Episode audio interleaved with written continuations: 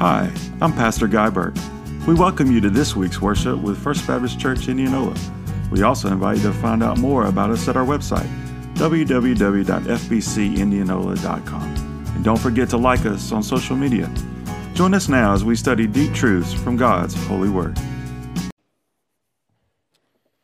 Well, I'm so glad to be back. Uh, it's good to be back with you, church. Missed you last week. Uh, thanks to Dr. James Nichols for having me up in Arkansas to share with his faith family and at the men's event last week. Uh, shout out to Cappy, Andrew Cappyman, for bringing the word last week. Got a good, good report on him sharing God's word, and we are blessed to have him uh, along with Josh Warren uh, leading the next generation on our campus of Delta State up in Cleveland. Uh, so it's good to be back. I want to take uh, this moment that we have together today uh, as part to share just part of personal testimony, part of our family's journey here in, in 2020. I think if we had time, we could go around the room, right, uh, and, and, and just have testimony of, of what's been going on in, in 2020. Uh, but I was in a leadership meeting and I asked, uh, because testimony is a very powerful thing, I asked a couple of our leaders and I said, well, who, who might be someone that could, could share. You know, we, we haven't had a testimony on a Sunday morning in a while. Who might be someone that, that could share about how God's faithfulness uh, moved in their life and, and worked in their life? And they just looked at me and said, Well, what about you, preacher? I said, Well, yeah, I guess I, I could go ahead and do that, you know. Uh, uh, but, but this is just part of our journey this year. Uh, some of you uh, know a little bit about this, some of you may not know the full story.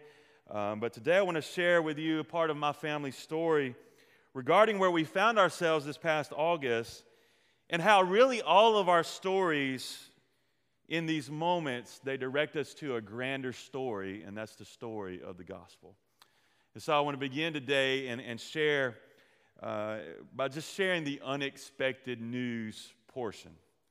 The unexpected news. You know pivotal moments in our lives they often begin with unexpected news. Maybe you can think of a time where you received that unexpected news. And this unexpected news for us was our youngest child, uh, Bess. And we had noticed that she had been fussy, uh, a little sick, uh, had some congestion. And, and, really, one of the biggest things we noticed is that she wasn't eating anything, okay? She was, wasn't eating anything, but kids at that age all they want is pizza, chicken nuggets, and what we call at our house, Mac Mac. You know, and outside of that, not a whole lot being eaten. And so, but we did notice that she wasn't even eating that, and she was barely taking her milk. And so we were a little concerned. And then Saturday, August 29th came, and it was, it was quite different. Bess woke up and she was lethargic.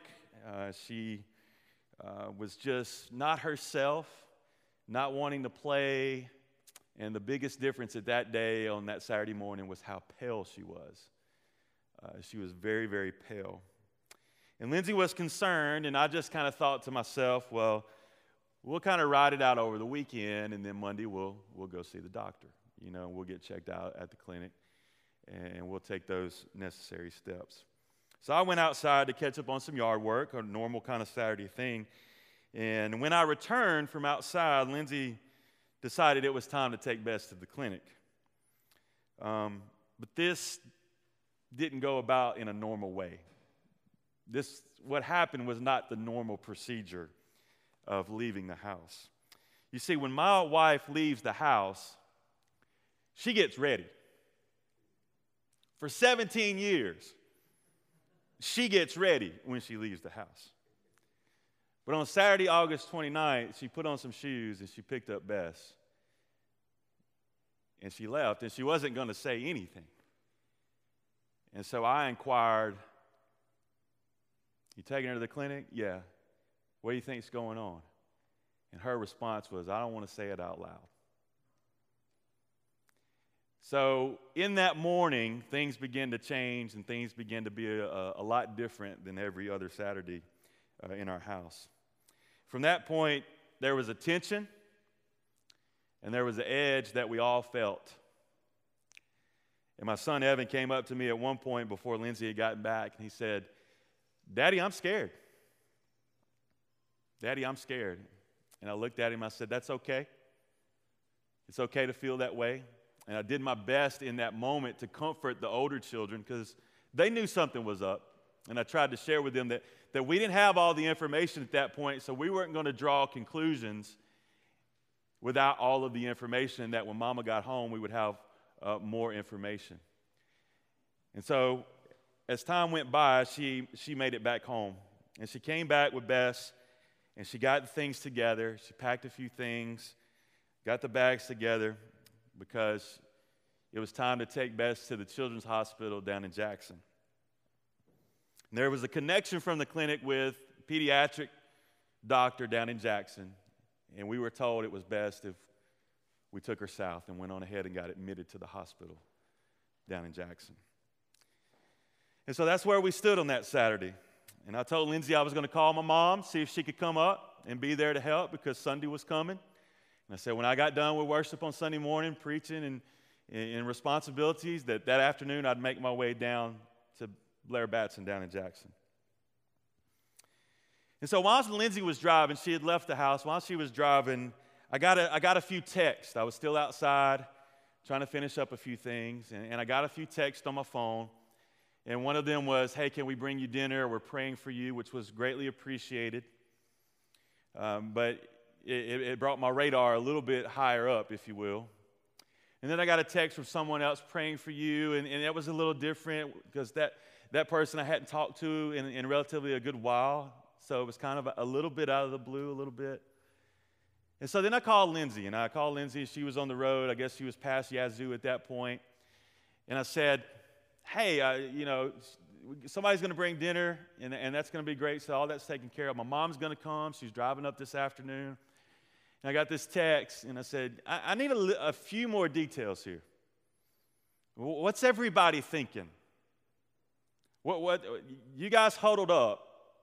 So, so, so what are we thinking? I know this is, it's got to be somewhat serious to go down to Blair Batson this quickly.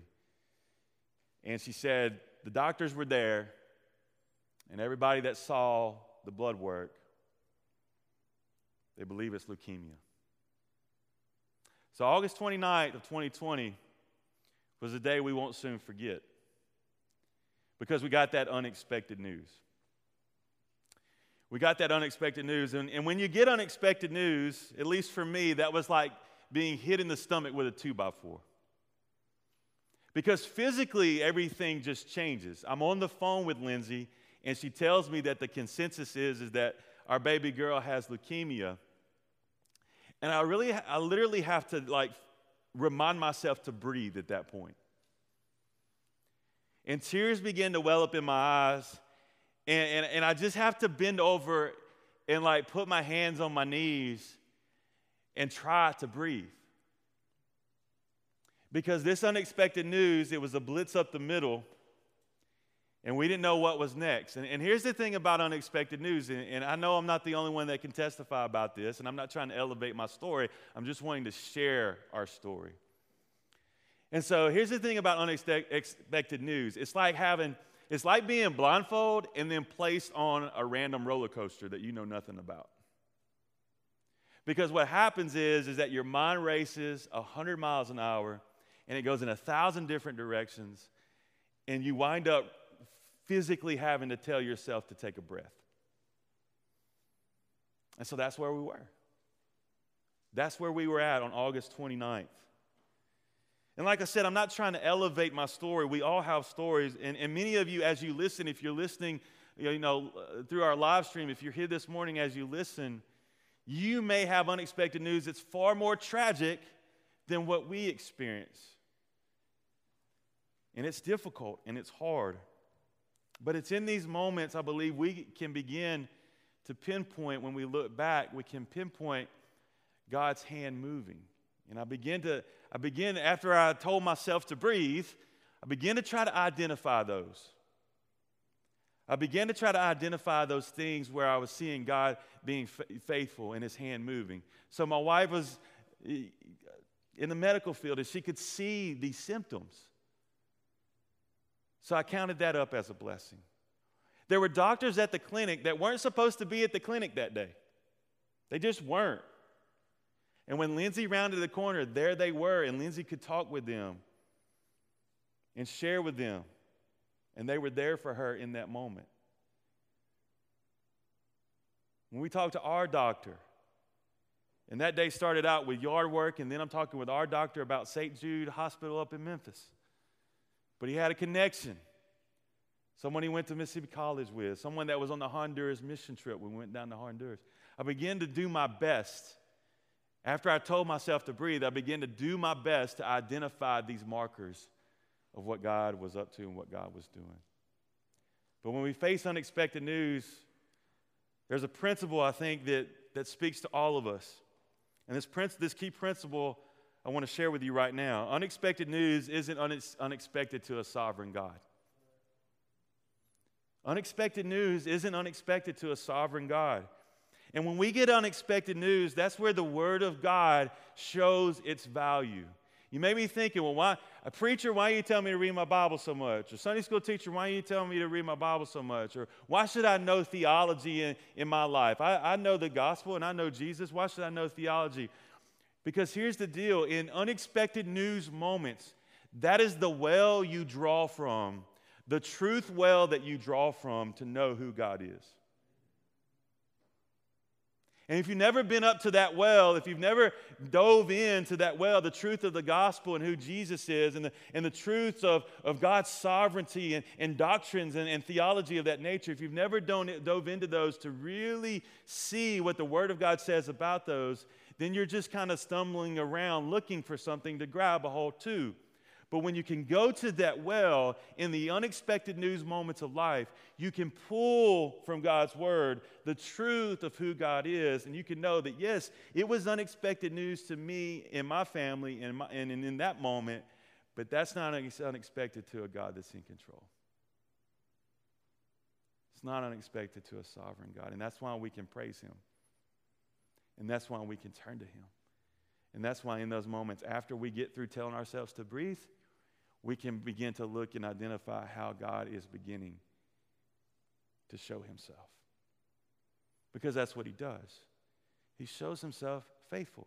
That's what the gospel says. The gospel says that he shows himself faithful. How do we know that in the gospel? Because Jesus came. God is with us, Emmanuel. God is with us. He showed himself faithful to come out of his love for us.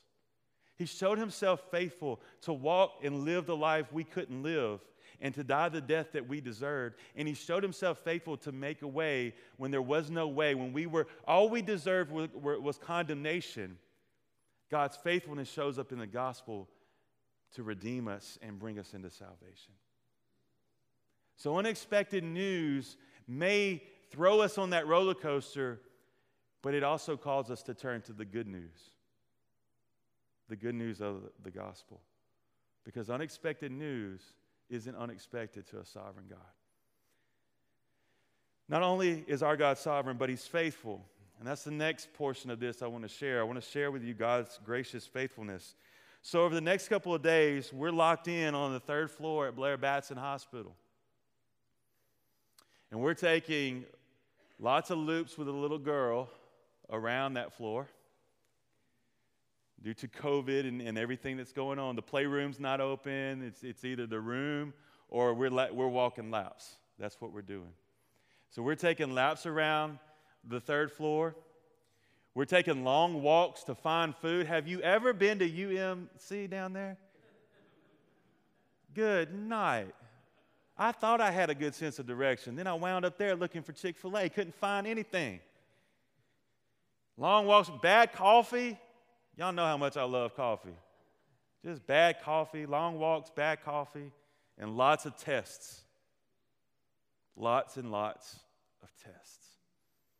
And if you've ever been there, just that day in, day out grind, it's heavy. But God showed his faithfulness. One of the major tests that she had was a bone marrow test. It was one they had to sedate her for. Now, they do a great job of preparing you as a parent. They tell you, well, we're going to do this, this, and this, and then this is going to happen, and it's not, you know, this and this. But then you see them do all they do to your child, and then they, they put that, that needle into that IV part, and then they just go out and they're limp, and it just, it just does something to you. And she had all these tests, and this, this bone marrow test is, is basically take, a, take this big needle and they stick it down, you know, the hip part and draw out that bone marrow to do some, some slides and things where they, they, they go deep and, and look at some of the details of what's going on with her blood. And so every night during bath time, I see that mark because it's still there. It's still there. And that mark, it, it, does something. It reminds me of that time and it reminds me of, of some of the pain. But more, it reminds me of God's faithfulness. Because those slides came back and they were normal. And the follow up blood work after that, it was normal. And the best that we can come up with is there was a, some type of viral infection that breaks down red blood cells, and it just took her little body more and more time to rebuild those red blood cells. But here's how God shows his faithfulness. That first night, before I got there, the nurse assigned to Bess. Lindsay had not eaten all day, it had been almost 24 hours since she had eaten, and the nurse came in and asked if she needed anything. She's like, Well, I don't know how I'm going to get anything to eat. I haven't eaten all day. And you know, I can't leave Bess. And she's like, don't worry about it. So the nurse's husband goes by, gets some food, brings it up to the hospital. And then they were like, oh, don't pay us back, don't pay us. We don't pay you back. No, we want to serve you during this time, you know, that kind of thing. And then here, here's, here's how God is faithful, okay? The nurse tells Lindsay that her husband is the youth minister at First Baptist Brandon, Mississippi. And I look at Lindsay and I say, Really? And she says, Why do you say it like that? I said, Because I believe that that's Nick Hughes' wife out there. And she's been assigned to our baby girl. And she's like, Well, who's Nick Hughes? I said, Well, two years ago, he came and spoke at our D Now. That I met him through my friend Rob Futrell down at Broadmoor. And he was our guest speaker for D Now two years ago. So I walk out in the hall and I say, Bryce, is Nick your, your husband? Yeah, Nick's my husband. How do you know him? So he came to D now. He's been to Indianola. I went back in the room and Lindsay said, That just shows how the Lord's faithful. He's gracious and He's faithful. He's so gracious and He's so faithful. And you may be sitting here today and you may be thinking, well, you know, my story didn't turn out that way, guy. And I agree, I grieve with you. I do. I grieve with you. Not everybody's story turns out where the blood work comes back fine. It doesn't. We live in a fallen, sinful, disease ridden world, and not everybody gets a story where it turns out like we want it. Now, I was reminded that this week as I scrolled through social media uh, I saw the Humans of New York account, and I began, there was a picture of a lady, and then I scrolled through, and one of the pictures where it was of her little girl, and another picture was this picture on their wall in their house. It was a picture from the waiting room during this time, and it was a group of people. The, the waiting room was saturated with people holding hands and, and on their knees praying for this little girl because the doctor had told her that all of the, the medical things that were going to happen, it was not going to be good. And everybody prayed, and now this little girl has lived past life expectancy. And so it was this, this moment of, of, yes, that turned out good for them, but just a little deeper dive down into the comments, someone said, Well, that's great for you, but my child didn't make it. My child didn't survive. And so, unfortunately, not all of our stories are identical. And unfortunately, grief is a heavy backpack to bear. But it doesn't mean that God is not faithful. It doesn't mean that God has left. It doesn't mean that God has checked out. It doesn't mean that God can't give us peace and heal our wounded hearts. It doesn't mean his grace is not sufficient. I was thinking on this and I came across another illustration, another narrative, a true story. Horatio Spafford, Horatio Spafford lived in Chicago when the Great Fire swept through in 1871. He had already experienced a catastrophic loss. His son had died of scarlet fever not too long before. And they had lost so much in this great fire, he felt that for his family, his wife, and his four daughters, that it would be good for them to, to take a trip somewhere, to get away. And so he places his four girls and his wife on a boat because they're going to take a trip to England. They've never been there before, and they're going to take a trip over to England. And he's going to catch up with them pretty soon. And as his wife and four girls are on this ship and they're moving across the ocean, a big storm hits, right? I mean, this is back in the day. There's no apps on the phone to tell us when the bad weather's coming, right? You know, there, there, there's no digital radar to project a month out that a bad storm is going to be there. It just, it's the ocean, it's the open waves, and here comes a storm.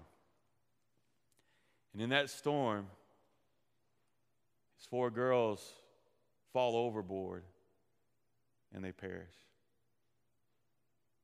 And so his wife gets to England. She survives. She gets to England and she telegrams Horatio about the news and that she doesn't know what to do. So Horatio boards the next available ship to go to England. And as he's on the ship, the captain notifies him exactly when they get over the waters where his four girls had perished. And he walks out on the ship and he, and he looks over the edge, right at the moment, right at the spot where the captain said they had gone overboard and they didn't survive. And Horatio Spafford later penned these words. It's a words to him that you know, and it's a words to him that I know and that we as a church know. He wrote, When peace like a river attendeth my way, when sorrow like sea billows roll, whatever my lot thou hast taught me to say, it is well. It is well with my soul. And so it's in these moments, friend, that maybe it's hard to see right now. But there is a gracious God that is faithful. And we know that from His Word, that, that He is faithful. And this leaves us with a, a, a key principle God's evident faithfulness, it increases our faith.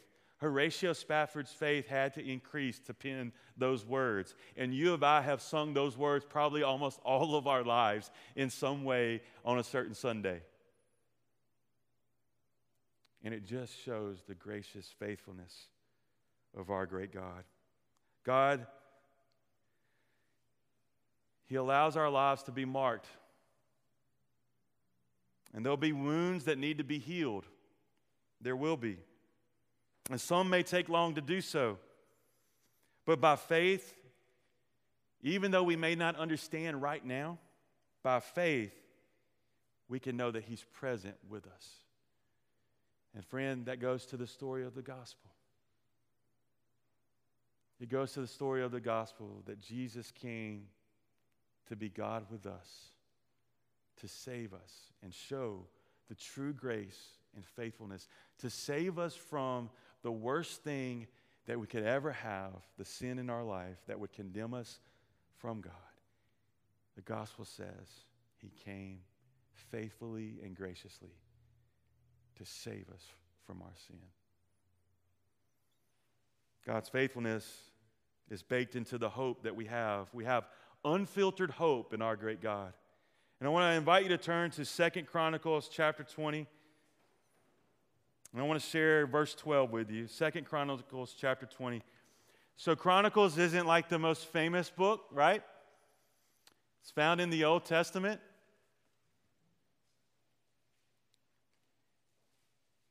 Second Chronicles chapter 20, verse 12. And I've shared this verse before, but to, to set up the context, and I, I want us to revisit it this morning. Because just like Horatio's wife telegrammed, she didn't know what to do, didn't know what to do. A lot of times we don't know what to do. But we have unfiltered hope in our God. And so to set this up, the context here, just this one verse this morning. God's people looked out on the horizon, and there was a massive army that they believed was about to take them over. They looked out on the horizon, and they had realized their sin, that they had turned away from God, and they were turning back to God. And King Jehoshaphat, in this, in this setting, as he led the people as a young leader, he led the people in prayer. And this is part of that prayer. And maybe it can be part of your prayer and my prayer when unexpected news hits and when it's hard for us to see what's happening and what's going on. May we turn to this verse. And if you're a highlighter, I encourage you to highlight this verse. I encourage you to write this verse and put it up on your fridge, whatever you need to do to know this verse. Because it's when unexpected news hits, God can use this verse in great ways. He says, Our God, will you not judge them? For we have no power to face this vast army that is attacking us. And here's the key, the linchpin right here. We do not know what to do, but our eyes are upon you. We don't know what to do. We can't figure it out. By the looks of everything, it's all over. By the looks of everything, we can't overcome the obstacles we're facing. By the looks of everything, the hurt is too much. By the looks of everything, the backpack of grief is too heavy. By the looks of everything, I can't take another step. By the looks of it all, I just don't know what to do. But when we turn to God's word, we see an example that when we don't know what to do, that we turn our eyes to the Lord. When we don't know what to say, we begin to speak to the Lord. When we can't figure it out, we turn our hearts to the God that knows our name. And that's what I want for you. That's what I want for you. Whether this is before unexpected news has hit you, or maybe you've had tragic, unexpected news in your life, or maybe that unexpected news just keeps coming back around, and, and it may seem, things, seem like things have been far more worse than they have before they've gotten better. I don't know what to do. Friend, I encourage you today when you don't know what to do, you turn your eyes to the sovereign, living God and be reminded of the truth of the story of the gospel. Unexpected news can't wipe out good news. Amen? Unexpected news can't wipe out good news of who Jesus is. so I encourage you that when you don't know what to do, you turn your eyes upon Jesus. And that leaves us with our last key principle. What you do when you don't know what to do matters most. What you do when you don't know what to do matters most. That when we don't know what to do, what matters most, the, the next one right step we can take is to turn our eyes to the Lord. Turn our eyes to the Lord. I want to leave you with a couple of takeaways. I hope these are portable for you. Maybe it's just one that you keep. I want to leave you with three takeaways. First, place your faith in Jesus. Place your faith in the risen Lord. If you're listening today and you've, you, you've never, or if, if you're present here today and you've never taken that step of faith authentically and genuinely to, to place your faith in Jesus as Lord and Savior, today is the day of salvation for you. Today is the day not to continue delay, but to take a step of faith and, and know Christ and to turn your eyes to Him for salvation because of who he is and what he's done, and to possess an unfiltered hope for all of eternity. The second takeaway draw from the truth of God's word in your life. Draw from the truth of God's word in your life. Turn to the word of God and pray and ask God to, to illuminate the scriptures to you so that when you have unexpected news or you're wrestling with unexpected news, you can go to the well of truth that is God's word and you can know who God is, and you can draw from that as you seek to move forward. Finally, believe even when you don't know what to do. There may come a time, or maybe you've experienced a time where you just don't know what to do. You're not alone. You're not alone. As we journey through life, we face those moments. But just like King Jehoshaphat and the people of God in Second Chronicles, we don't know what to do, but our eyes are upon you. Turn your eyes upon the Lord. May when you do that, may His grace abound, may His faithfulness be illuminated in step after step. May the goodness of our Heavenly Father bring about healing in your heart and healing in your life so that one day your story can impact someone else for His glory. Let's pray together. Lord, we're coming to a close of a, a, worship gathering. But Father, I believe it can be the beginning of something special in someone's life. There may be one listening today. Maybe they're watching through the live stream and they've never placed their faith in you. If you're listening today and you've never trusted Jesus as Lord and Savior, we want you to type in in the comments faith or send us a private message. And we want to journey with you. We want to reach out to you to help you answer any questions and know what it truly means to follow the Lord Jesus. There may be someone in this place today, and we're going to dismiss as normal, but, but maybe after everybody's dismissed, maybe you'll just come back in. I'll be here waiting. Dan will be here waiting. For anyone that, that might need prayer or might need to talk about spiritual matters, we want to be here and serve you in any way. There may be one here that, that is healing and they haven't fully healed. God, we ask that your grace would abound in their heart and their life, that they would identify how you've been faithful, and that they would be encouraged moving forward to know you and to know that you are present in the midst of their storm, God. Father, I pray that as a people, we wouldn't have our eyes on circumstances that this fallen world throws at us, but that we would turn to you when we don't know what to do. And may our eyes be upon you, the one true living God.